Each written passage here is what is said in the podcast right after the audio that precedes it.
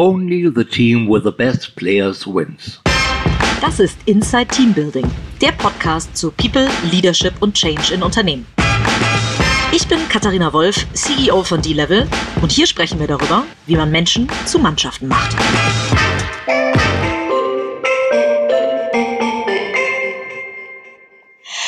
Hallo und herzlich willkommen zu einer neuen Ausgabe von Inside Team Building. Ähm, wie jeder, glaube ich, gerade müssen wir uns auch auf die neue Situation einstellen. Deswegen ist bei mir jetzt virtuell zugeschaltet Charles von Abercron, unter anderem Glossybox-Gründer. Lieber Charles, vielen Dank, dass du dir die Zeit nimmst und ein bisschen mit mir in dieser krisengeplagten Zeit über sehr viele Themen äh, und Analogien, vielleicht auch zu der einen oder anderen Krise in der Vergangenheit sprechen magst. Herzlich willkommen. Vielen Dank. Hallo Katharina, freue ich mich. Charles, ähm, du bist tatsächlich der Gründerszene ähm, oder zumindest der Digitalszene, würde ich sagen, ähm, als Glossybox-Gründer bekannt, hast da ein sehr, sehr erfolgreiches Geschäftsmodell und ein sehr erfolgreiches Startup tatsächlich hingesetzt, bist dann irgendwann ausgestiegen. Ähm, erzähl mal vielleicht so ein bisschen ab dem Zeitpunkt, weil wir werden ganz viel noch in die Zeit von Glossybox dann reingehen, weil da natürlich viele Dinge passiert sind, aus dem der ein oder andere Gründer bestimmt Learnings mitnehmen kann. Ähm, erzähl mal, warum bist du damals dann ausgestiegen aus deinem eigenen Startup und wohin ging dann? Ja, wir haben ja im Februar 2011 gestartet und das war über die Jahre eine ganz, ganz turbulente Zeit, eben von der ersten Idee bis zur Ausgestaltung des Konzepts, ähm, über das erste MVP, was gelauncht wurde, hin eben zum, zur Finanzierung und dann eben zum Aufbau, Ausbau und dann einmal zur Restrukturierung. Und ich habe immer gesagt, ähm, ich bleibe so lange an Bord, wie ich denke, dass ich die richtige Person für den Job bin. Und eben mit dem Turnaround, den wir 2013, 2014 gemacht haben und die, der Transition Richtung 2015, habe ich dann für mich ähm, eben klar entschlossen, dass ich denke, dass ich quasi den Gründergeist der Firma mitgegeben habe, ähm, fünf ganz, ganz tolle Jahre hatte, aber ich davon überzeugt war, dass die Firma eben gut, wie sie damals da stand, einen neuen Impuls gebrauchen könnte, gerade im äh, gerade um die Themen rum Prozessinnovation und einfach auch ich nochmal das Gefühl hatte, dass mit Anfang 30 ich nochmal meinen äh, mein Kopf mit neuen Themen füllen wollte. Und äh, dann haben wir uns äh, darauf eben sehr freundschaftlich auch mit den Investoren konstruktiv geeinigt, dass ich da rausgehe mit einer Transition und dann eben aber auch noch ein Jahr als Berater weiter an Bord bleibe, obwohl ich sehr im Hintergrund dann ähm, gewesen bin. Und äh, ja, ähm, seither habe ich der, der Gründerszene, ich würde sagen, nicht den, den Rücken zugewandt, gar nicht, aber ich habe mich so ein bisschen mehr in ähm, ein bisschen zurückgezogen. Ich habe einfach äh, die Zeit genossen, einfach mal ähm, ein wenig äh, Headspace zu bekommen, äh, habe verschiedene Fernwanderwege gemacht, habe Zeit mit Freunden, Familie verbracht, habe Italienisch Sprachkurs gemacht, habe auch zwei neue Themen, die so ein bisschen unterm Radar geflogen sind, ähm, gegründet im Hintergrund, aber mehr als äh, mehr als, Inko als Inkubationsprojekte und äh, habe mich dann ähm, eben versucht weiterzubilden, äh, Wissen anzusammeln und äh, habe mich dann auf ein sehr langes Beratungsprojekt hier in München gestürzt ähm, bei einer Firma äh, namens New Fleck, ähm, ein Brandbuilder und Distributeur, sehr erfolgreich ähm, im Bereich auch Kosmetikprodukte mit eben einer Multi-Brand-Strategy von Eigenmarken und Fremdmarken.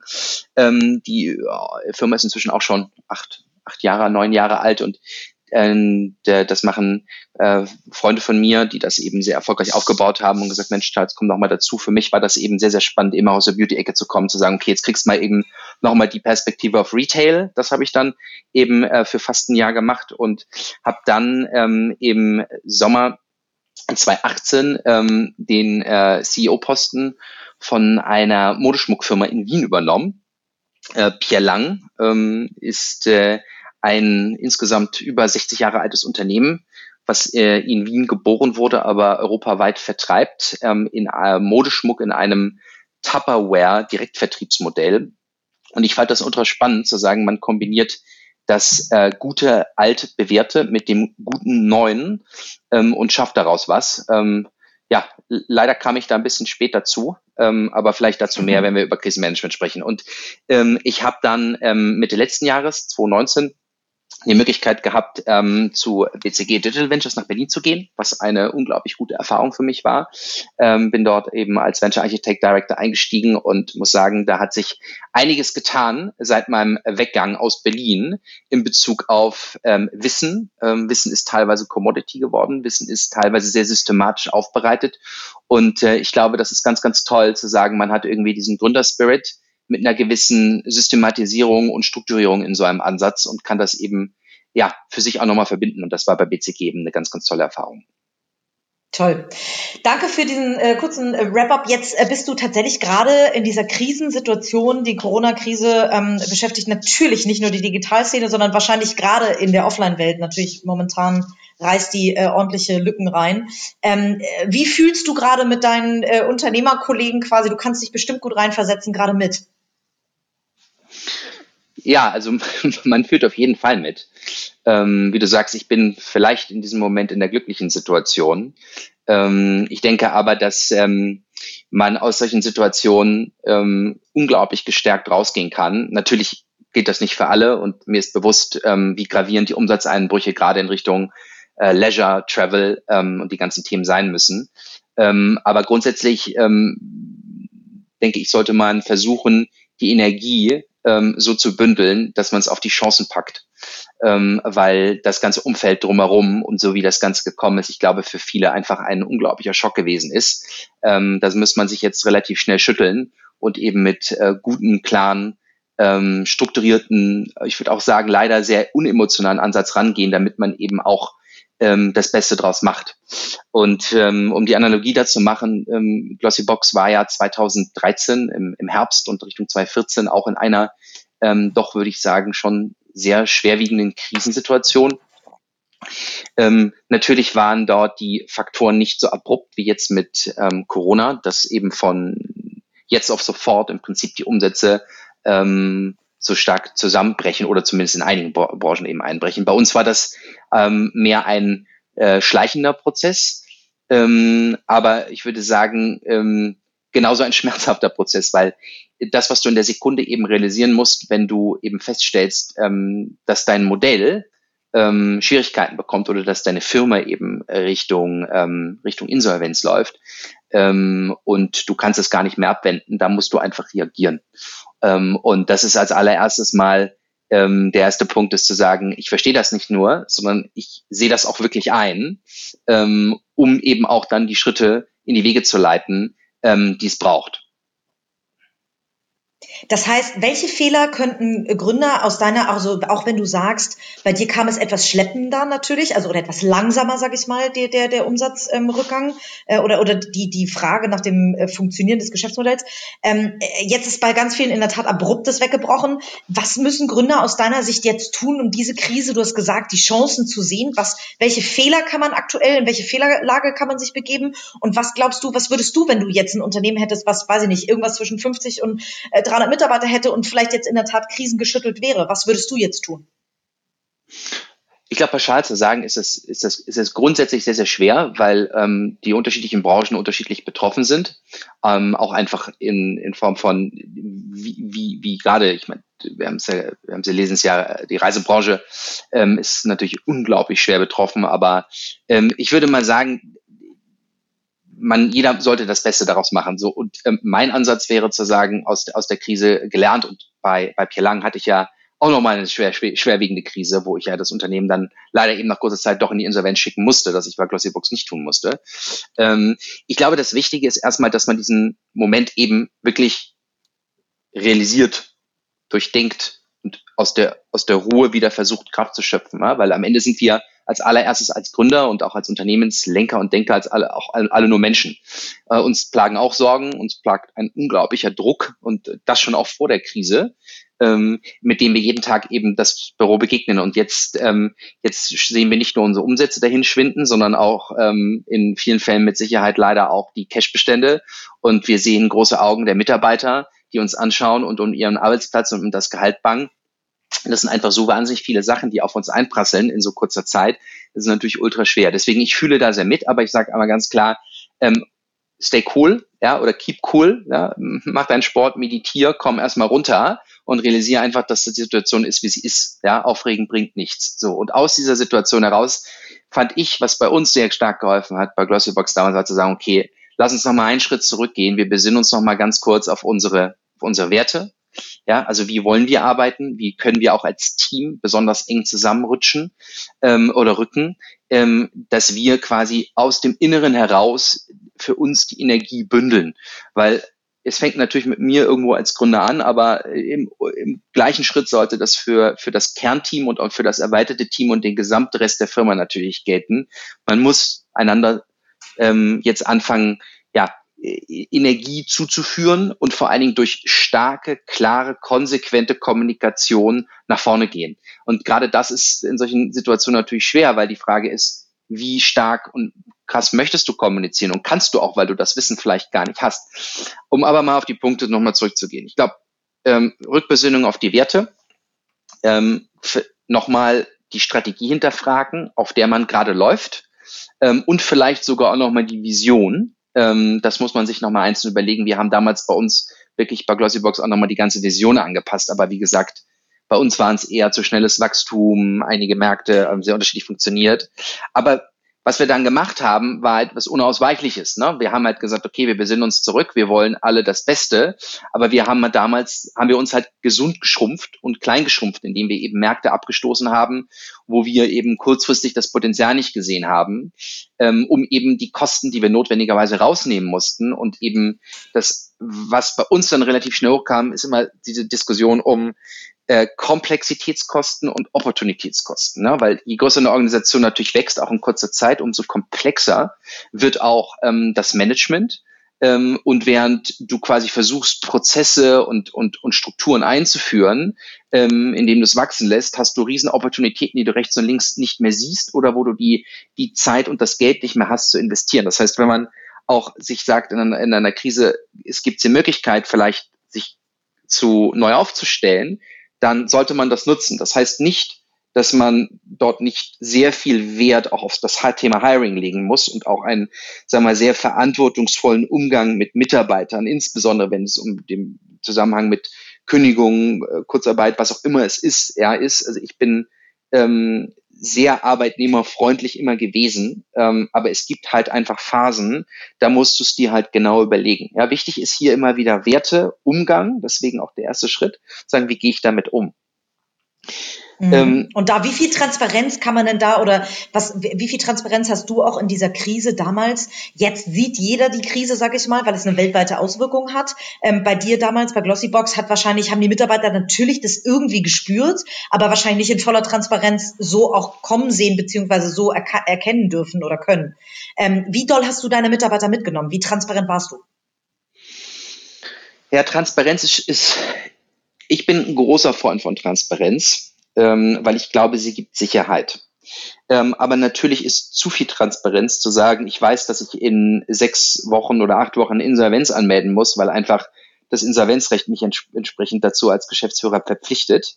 Ähm, ja, obwohl ich, ich kenne die aktuellen Regelungen jetzt im Moment nicht, da wollte ja die Bundesregierung einiges machen, das muss man sich, glaube ich, nochmal genau anschauen. Ähm, da muss man ein bisschen aufpassen, ja, ähm, aber ähm, ich denke schon, dass man sich ähm, transparent verhalten sollte ähm, und dass man durch die Transparenz auch authentisch wirkt. Und ähm, ich glaube, das erleben wir ja gerade in der Politik, wenn ich in, in Länder schaue wie Frankreich oder auch, auch Österreich, die seit ähm, im Prinzip schon zehn Tagen oder zwei Wochen eben sehr transparent kommunizieren und ich dann eben das Krisenmanagement mit der deutschen Bundesregierung vergleiche, die eben sehr zögerlich ähm, da auch in die Gänge gekommen ist, transparent zu kommunizieren und auch wirklich Führung zu übernehmen. Ich glaube, daraus kann man auch sehr stark lernen. Ich habe damals eben, nachdem wir uns im Kernteam an einen Schlachtplan ähm, bitte das jetzt nicht falsch verstehen. Also wir mussten irgendwie diese, diese, diese drohende Insolvenz und diese Restrukturierung bei uns irgendwie aus, ähm, auseinandernehmen und dann eben in einen Plan formulieren, was wir auch getan haben. Und den habe ich dann schon sehr transparent kommuniziert. Und dazu, da hieß es eben auch, es werden Märkte geschlossen, ne? es werden Mitarbeiter gehen, es werden bis zu 50 Prozent der Mitarbeiter leider gehen müssen, ähm, weil es einfach anders nicht möglich war. Ja?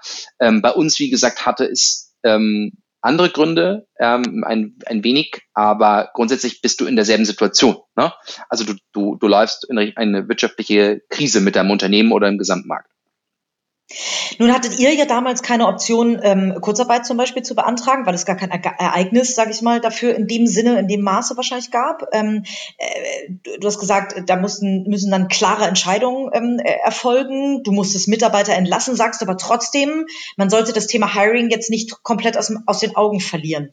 Wie passt das denn zusammen, auf der einen Seite Mitarbeiter ähm, zu entlassen und wie verargumentiert man das einem Investor gegenüber oder jetzt auch seinem Team gegenüber, dass man vielleicht auf der einen Seite auch wieder heiern muss.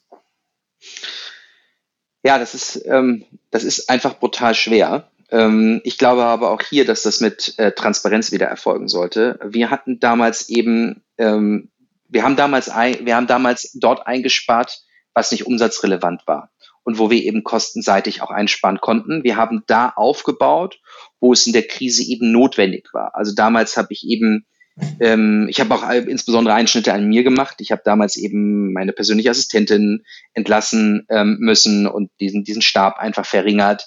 Ähm, habe einfach mehr operativ wieder gearbeitet.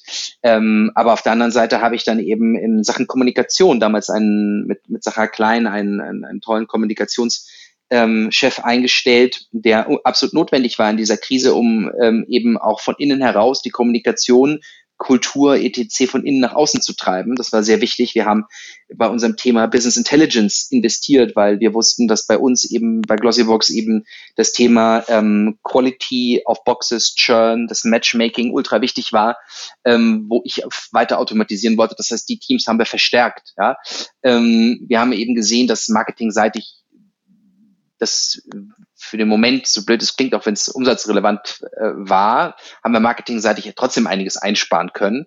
Also es waren, es waren, bei uns war es ein Mix aus verschiedenen, aus verschiedenen Sachen, aber wir haben eben ähm, gerade bei dem Thema auch dem, sagen wir mal, jedes Unternehmen hat ja eine unterschiedliche Phase, in dem es sich befindet, nicht? Von der absoluten Ideenfindung zur gerade Neugründung, dieses Aufbau, Ausbau, vielleicht Restrukturierung selbst gerade.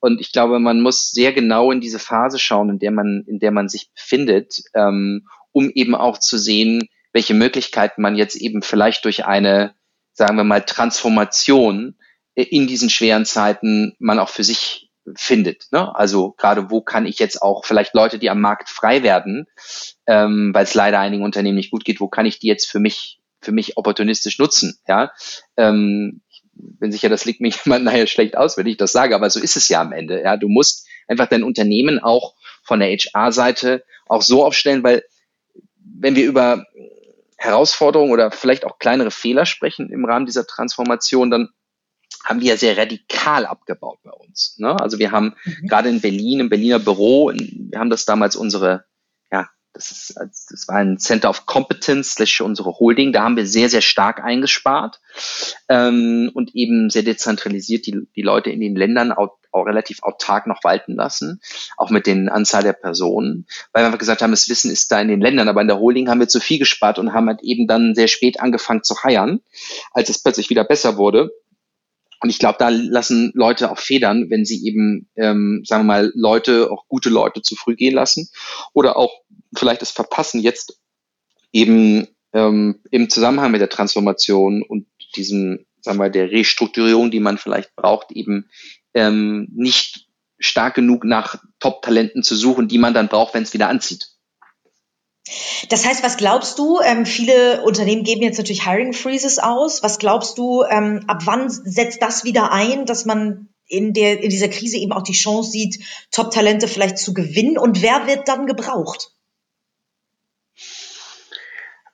Also ich meine, das hängt natürlich sehr viel von der von der Makrosituation ab. Ne? Also findet findet man findet man jetzt eine Behandlungsmethode mit einem Medikament, ähm, findet man einen relativ zeitnahen Impfstoff, ähm, ich meine, das hängt, davon hängt es mit Sicherheit ab, inwiefern sich die Wirtschaft generell wieder bewegt. Aber ich glaube, da renne ich offene Türen ein bei den meisten. Ähm, ich glaube, es wird sich dann bewegen, wenn, ähm, wenn man ein bisschen, wenn ein bisschen mehr Zeit verstrichen ist, damit die Leute verstehen, ähm, inwiefern sich jetzt dieser Lockdown, Shutdown ähm, und die aktuelle Situation sich wirklich auf die Zahlen auswirkt, mal auf ein paar Wochen. Ich glaube schon, dass es in vielen Situationen auch sinn, sinnvoll ist, ähm, gewisse Budgets für eine kurze Zeit mal einzufrieren.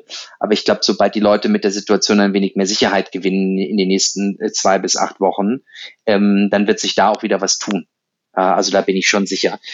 Ähm, wen braucht man da? Ich glaube, das ist kein Pauschalrezept, was man, was man da braucht. Ich denke, dass gerade ähm, viele, viele Unternehmen, die auf der, die so auf der Kippe stehen zwischen, ich bin nicht mehr ein Startup, ich werde jetzt irgendwie zum Young Venture. Ich bin ehrlich gesagt ähm, zwar, ich bin ganz gut durchfinanziert, auch wenn meine Zahlen nicht laufen, aber ich kann das jetzt, sagen wir mal, ein paar Monate schon durchhalten. Ich glaube, die Unternehmen haben echt auch wirklich ja wahrscheinlich mit mit der große Chancen, dass man eben auch sich überlegt, wen von meinen Mitarbeitern ähm, kann ich jetzt mitnehmen in die nächste Wachstumsphase? Wer hat das Potenzial, ähm, wenn man hart spricht, sich als auch eben äh, von einem Experten, den man eingestellt hat, hin zum Manager-Experten zu entwickeln, der auch Bereiche dann führt und leitet und das Unternehmen in die nächste Phase nimmt? Oder muss ich vielleicht dieser Person dann doch jemanden ähm, ich würde nicht sagen vor die Nase setzen, ähm, weil das klingt so hart, aber ich würde sagen, mit an die Hand geben, dass man eben gemeinsam wächst und das Unternehmen eben auch in die nächste Phase bringt. Also gerade da sehe ich Potenzial auch, dass man jetzt ähm, Leute mit nicht nur eben Facherfahrung, sondern eben auch mit Fach- und Führungserfahrung dazu nehmen kann. Was waren denn, als du ähm, das Team schrumpfen musstest, weil in der Situation sind ja jetzt ganz viele Gründer tatsächlich. Was war denn da, was waren da die belastendsten Momente, beziehungsweise auch, ähm, wo hast du gegebenenfalls, was würdest du heute anders machen?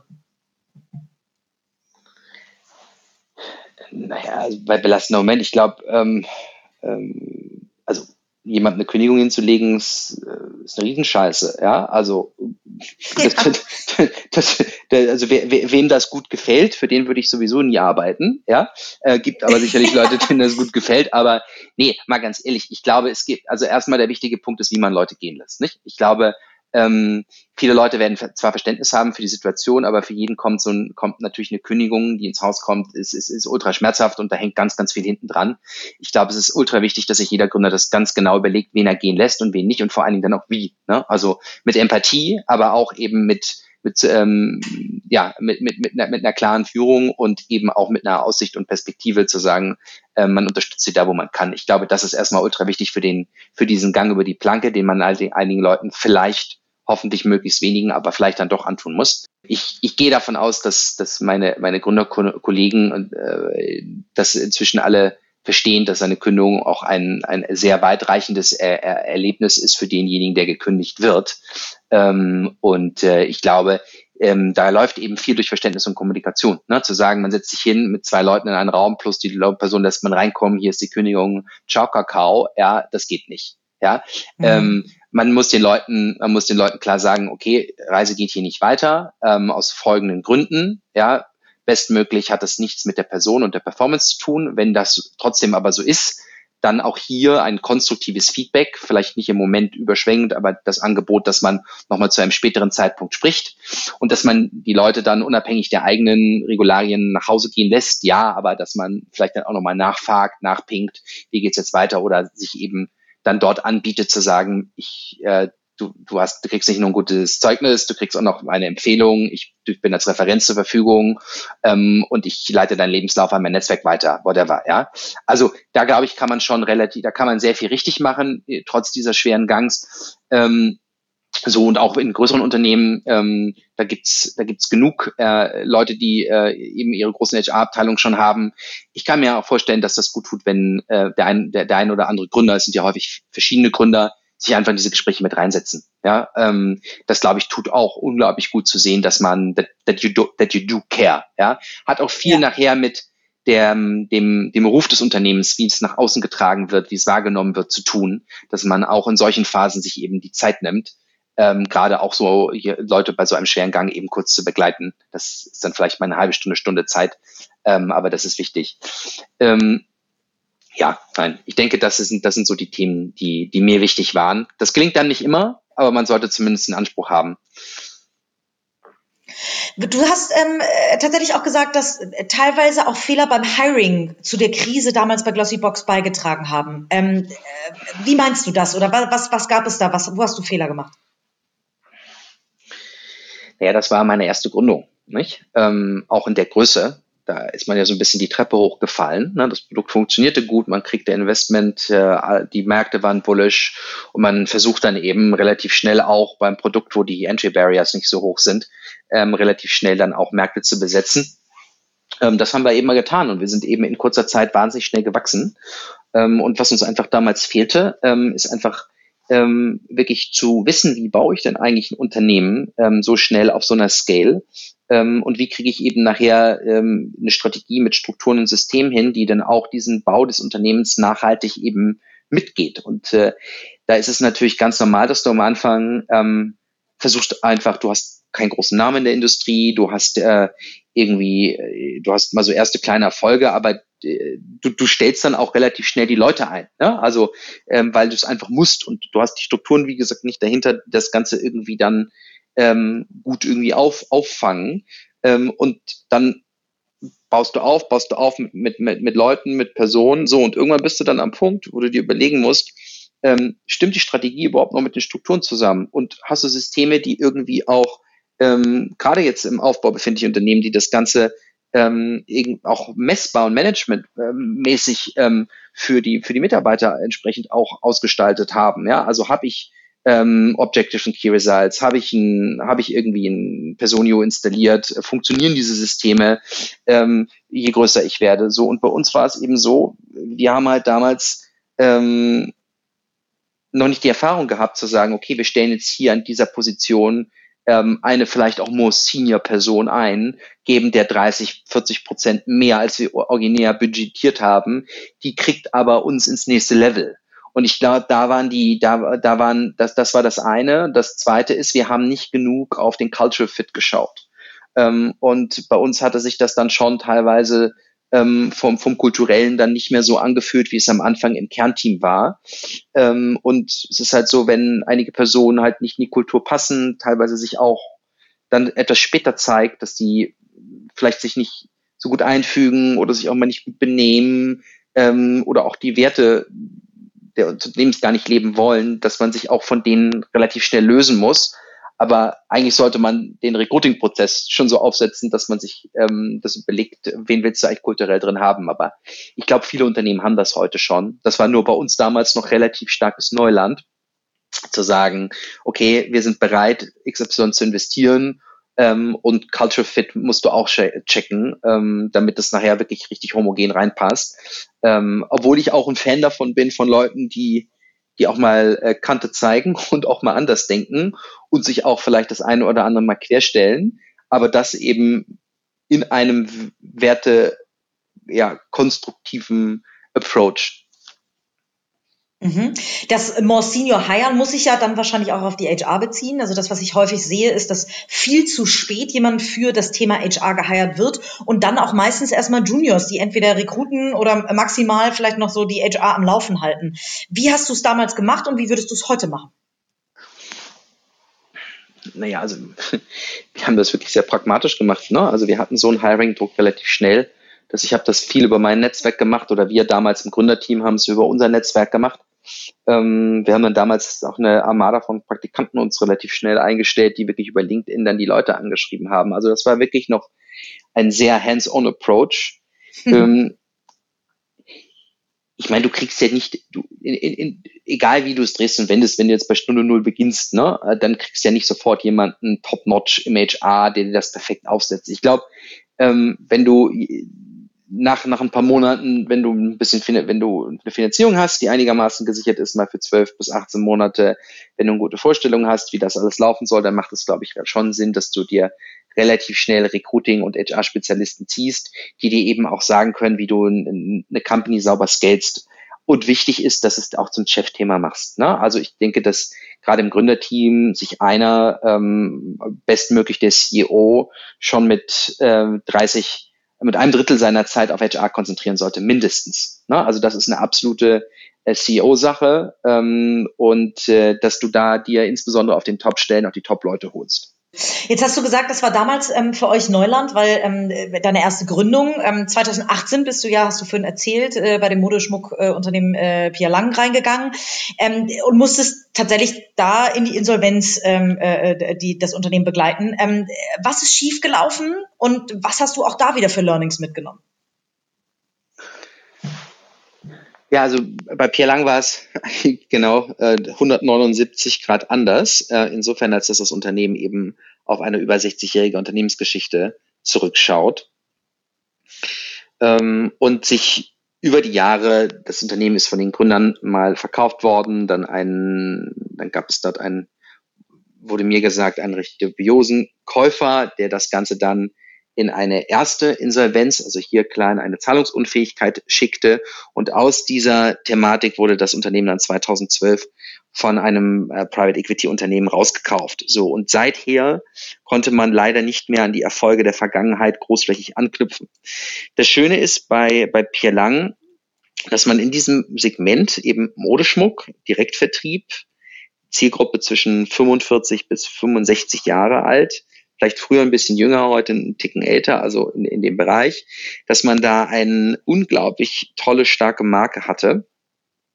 Man hat aber aus meiner Sicht der Dinge ähm, über die Jahre ähm, das Thema, ähm, ja, ich würde sagen, Qualität im Modeschmuck überschätzt. Das ist eher doch ein Ticken mehr Commodity, als es vielleicht noch vor 20, 30 Jahren war.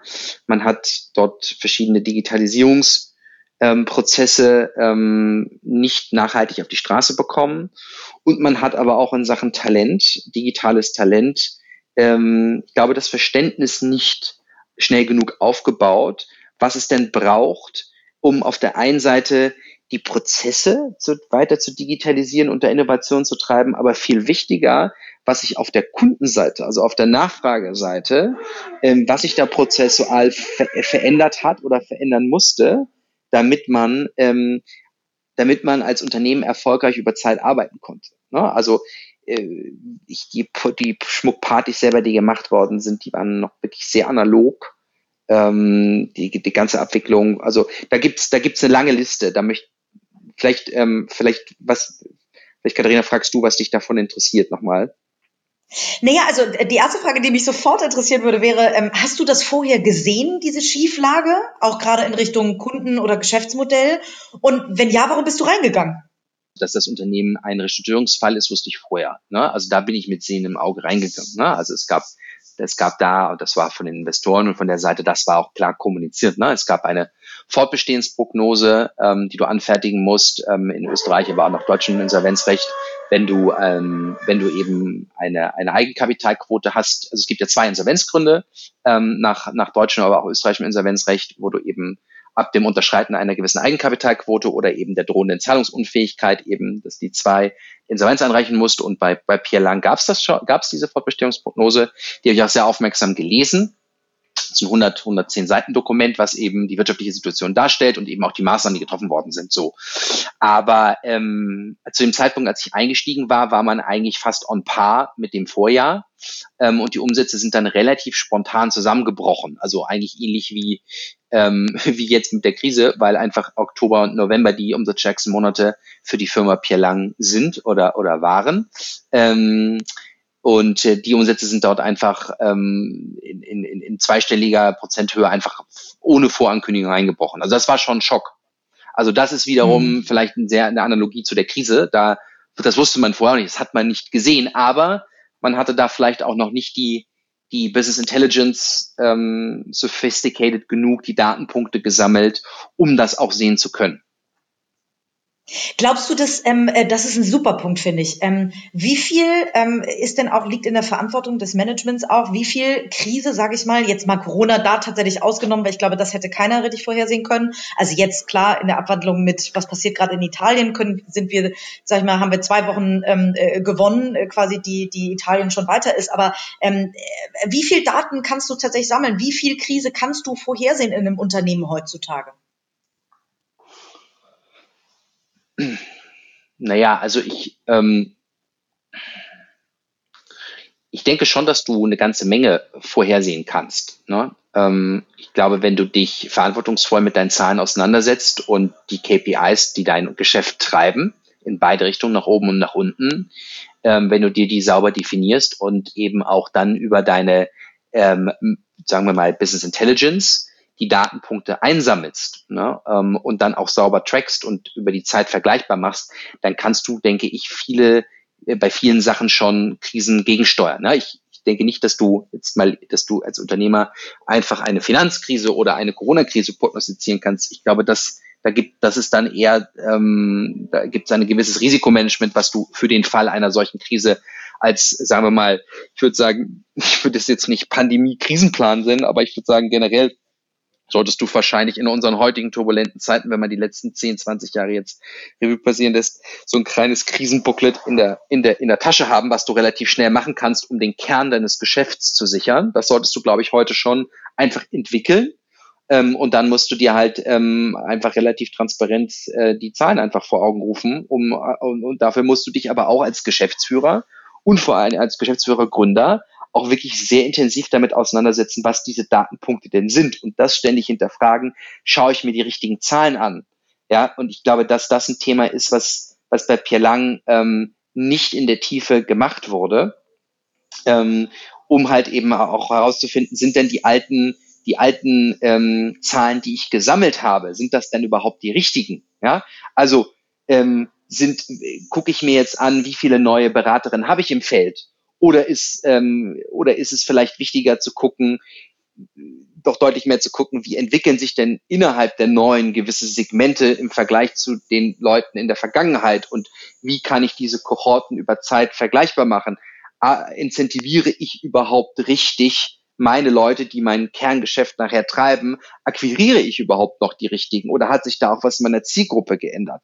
Weißt du, solche Sachen oder ist sehr guter Punkt, ja. Das sind ja. so dann die Punkte oder ist die ist die Qualität im Modeschmuck noch mein absolutes Kern-USP oder kann ich hier wirklich 30, 40 Prozent Materialkosten einsparen und gehe mehr über Designs und gehe mehr über Collaborations, weil meine Kunden einfach eine andere Perception haben vom Modeschmuck und etwas anderes verkauft sich vielleicht besser.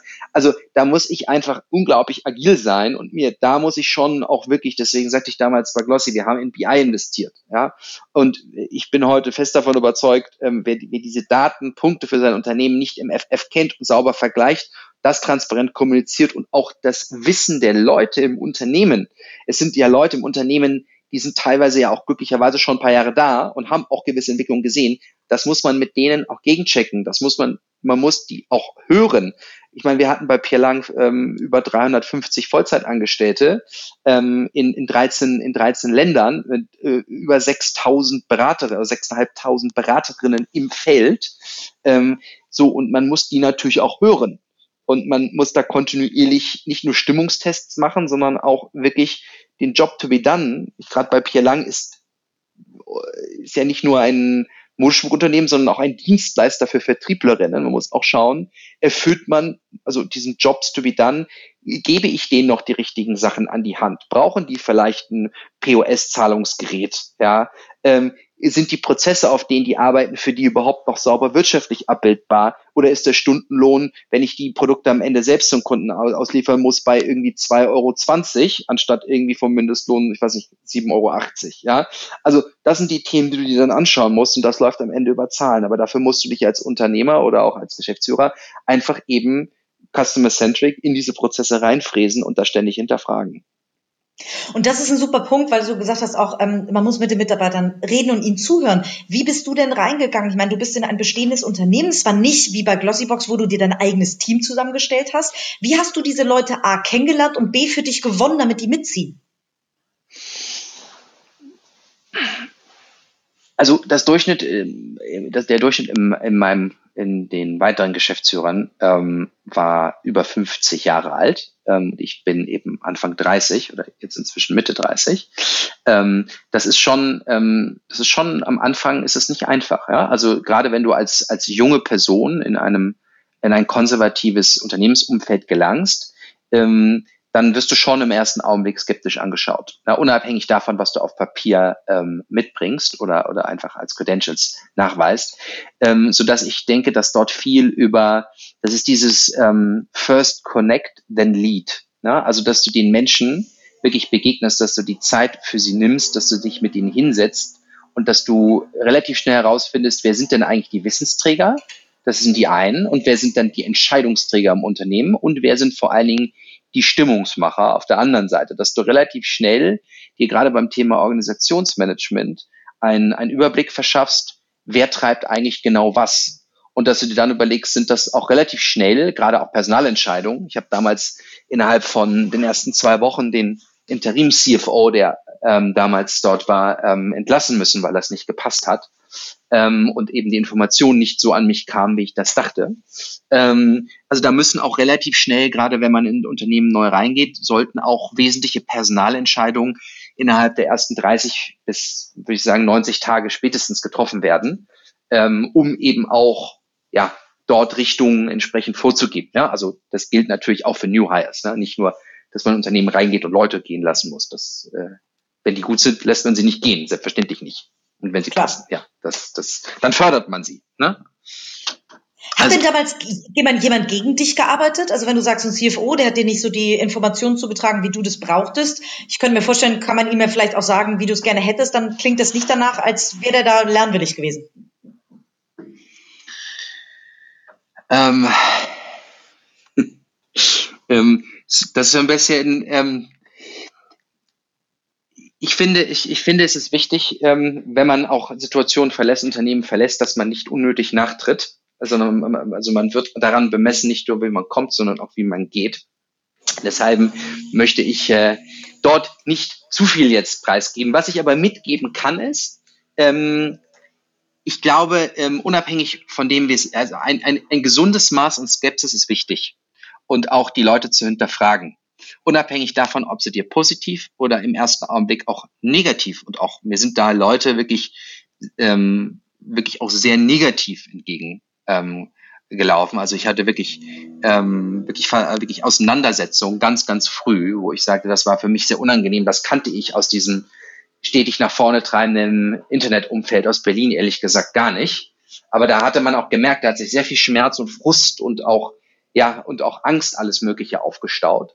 Also ich glaube, es ist wichtig, ähm, ja, ich möchte da nicht, ich möchte da nicht unnötig nachtreten. Es war eine sehr, sehr gute und lehrreiche Zeit, auch in Bezug auf, ähm, wie man Leuten am Anfang begegnet. Also ich finde, ähm, man sollte sich öffnen, sollte, aber man muss, man muss ein bisschen, man sollte 10, 20 Prozent dann schon doch vorsichtig sein, gerade zu Beginn. Ja, das reicht mir total. Äh, da geht es ja auch gar nicht um die Personalie, sage ich mal, oder um die Funktion, äh, sondern eher tatsächlich, wie geht man damit um, wenn einem auch mal eine, äh, wie man so schön im Norden sagt, eine steife Brise entgegenschlägt. Ja. Ähm, ne? Ja.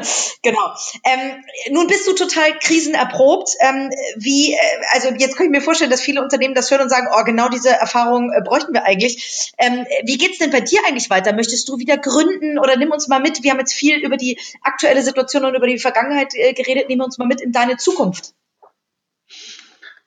Ja, also meine Zukunft aktuell ähm, hat äh, für mich verschiedene Dimensionen. Ich glaube, ähm, äh, so, so geht es gerade vielen. Ähm, Im Moment sind die Märkte sehr, sehr, sehr unsicher und sehr, sehr volatil. Ich schaue mir im Moment verschiedene, verschiedene Möglichkeiten an und schaue vor allen Dingen drauf jetzt, welche Möglichkeiten sich ergeben. Ähm, mein, mein Herz schlägt so ein bisschen für, für den Bereich Konsumgüter. Ähm, muss nicht nur Fast-Moving Consumer Goods sein. Ich finde auch ähm, finde auch Marken, gerade Heritage-Marken, ähm, finde ich, finde ich ultra spannend und, und, und sehr, sehr schön. Ähm, ich schaue mir ein paar Sachen in diese Richtung an, was, was auch immer man in dem Ansatz macht, ob man mehr in Richtung so ein bisschen modernes Private Equity geht ähm, und äh, oder eben in größere äh, Mittelständler, die quasi die Erfahrung dann vielleicht ähm, oder die Erfahrung, die man gesammelt hat, brauchen. Da gibt es verschiedene Ansätze. Ähm, kann mir auch vorstellen, ähm, dass man auch äh, in, dass man auch zu einem gewissen Teil berät. Äh, erstmal vorübergehend, das ist das, was ich aktuell, was ich aktuell mache und das bringt mir sehr, sehr viel Spaß auch, ähm, unterschiedliche Sachen jetzt zu sehen. Also diese Zeit ist, äh, die Zeit gibt, äh, gibt viel Sorge auf der einen Seite, aber ähm, sie wird auch unglaublich viele Opportunities geben. Ähm, die muss man jetzt sich halt nur genau überlegen und da bin ich eigentlich gerade dran. Ja, also ich schaue da, ich schaue da wirklich positiv in die Zukunft und hoffe eben sehr, dass wir eben durch diese Krise ähm, alle bestmöglich und bestmöglich und äh, wirklich so unbeschadet wie es geht auf wirtschaftlicher, aber vielmehr natürlich auch auf persönlicher und menschlicher Ebene, äh, insbesondere was Verwandte äh, etc. angeht, auch durchgehen. Absolut. Und auch da vielleicht nochmal der Blick in die Zukunft. Du hast auch immer gesagt, äh, man sollte immer die, Chancen auch äh, nutzen. Was glaubst du, welche Branchen, sage ich mal, also wir gucken ja natürlich immer sehr doll auf die Digitalbranche. Ähm, was glaubst du, welche Unternehmenszweige, welche Formen von Unternehmen werden sehr gestärkt aus der Krise rausgehen oder vielleicht sogar richtig profitieren? Naja, ich, ich, ich gucke da mehr, also es, es wird natürlich, wird, wird mit einer hohen Wahrscheinlichkeit wird es eine gewisse Konsolidierung geben in, in unterschiedlichen Bereichen. Ne? Also große, die einfach ein bisschen längeren Arten haben, werden gewisse kleinere vielleicht dann das ein oder andere Mal übernehmen, wenn es die Möglichkeit gibt. Ich hoffe sehr, dass es keinen zu großen Ausverkauf gibt, gerade was deutsche Unternehmen angeht, aber ich glaube, das ist bei der Bundesregierung schon oben auf der Liste. Ähm, ich meine, das, was man ja von den, von vielen, von vielen Ärzten als Empfehlung bekommt, ist, dass man sich jetzt möglichst viel nach Hause bestellen sollte. Ähm, ich kann mir schon vorstellen, dass das ganze Thema dann doch Logistik, äh, Versand, ähm, das hoffentlich gut durch die Krise geht. Ähm, ich hoffe auch sehr, dass äh, die E-Commerce-Shops und diejenigen, die die Online-Lieferung generell anbieten, äh, dort nicht ähm, zu, zu starke Umsatzeinbußen haben, wie viel sie daraus gewinnen für mich relativ schwer zu sagen. Ähm, es ist grundsätzlich, ähm, ist es ehrlich gesagt, ich, ich muss ja sagen, auf der einen Seite denke ich, dass ähm, Unternehmen, immer wenn ich darüber nachdenke, denke ich, okay, Unternehmen haben vielleicht aus der Krise ähm, große Vorteile, weil eben mehr Aufträge online eingehen, aber auf der anderen Seite gibt es natürlich große Downsides, weil eben andere Unternehmensbereiche, gerade wenn jetzt die ganzen wenn, wenn Läden schließen, ähm, wenn die Gastronomie eingeschränkt ist, da fällt natürlich auch wahnsinnig viel anderer Demand weg. Also äh, das ist für mich im Moment noch zu früh, ähm, da jetzt wirklich konkrete Aussagen äh, dir, dir hier mitgeben zu wollen. Aber ähm, ich halte auf jeden Fall für, für alle die Daumen in der aktuellen Zeit. Das ist bestmöglich. Sehr gut. Und ich glaube, mehr können wir wahrscheinlich auch gerade nee, gar nicht tun, weil wir alle keine nee, Glaskugel haben. Nee, nee, nee, nee. Aber ich glaube, das Wichtigste für mich nochmal, auch gerade in Bezug auf weil du es ein paar Mal angesprochen hast, ähm, auch das Thema Hiring, ähm, dass die Leute sich wirklich ganz konkret Gedanken darüber machen, wie sie Unternehmen zukünftig ausrichten. Ich sehe das wirklich als Chance, ja, ähm, so hart es klingt, ähm, manchmal eben umzustrukturieren, neue Leute dazu zu kommen, vielleicht auch aktuelle zu befördern und ihnen eben auch genauso das, äh, das Vertrauen auszusprechen. Ich hoffe natürlich, dass grundsätzlich wenig Leute ihren Job verlieren, aber ich sehe auf jeden Fall auch Potenzial hier umzugestalten und insbesondere auch das Thema Erfahrung ähm, vielleicht nochmal dazu zu holen, das finde ich immer, das ist dann doch sehr, sehr wichtig, gerade für die jüngeren Unternehmen. Für die, die größer sind, der, den muss ich jetzt nicht erzählen, die wissen das. Weil es dauert, es, ja, es dauert nämlich am Ende ja. zu lange, wenn es plötzlich wieder losgeht, die Leute zu finden, weil sie denn jeder will. Ja, das heißt, ja, ganz genau. das ist, das ist dann nämlich dann nachher, wenn es losgeht, äh, dann hast du die Leute raus, so, und dann will aber jeder die vom Markt und dann hast du ein Problem. Also da wirklich, äh, wirklich, wirklich genau überlegen, wen ich gehen lasse und wen ich mir vielleicht nicht sogar jetzt schnell hole. Ja, sehr gut. Da machst du auch äh, mir als, ähm, äh, als Personalberaterin natürlich ähm, große Hoffnung, dass es nur eine Delle sein wird äh, und nicht, äh, nicht eine, eine generelle Einstellung. Deswegen vielen Dank für deine Einschätzung, lieber Charles. Viel, vielen Dank für deine Offenheit, äh, mit der du gesprochen hast, ähm, äh, aus deinen Krisen zu berichten. In der Tat, vieles ist, glaube ich, adaptierbar. Und ähm, ich glaube, wir, ja, äh, ich kann mich dein Wort nur anschließen. Ähm, wir wünschen, glaube ich, allen Menschen, dass sie äh, vor allem gesund durch diese Krise gehen. Ähm, und dir vielen, vielen Dank ähm, für all das Gesagte und für die Insights. Sehr gerne. Ich danke dir.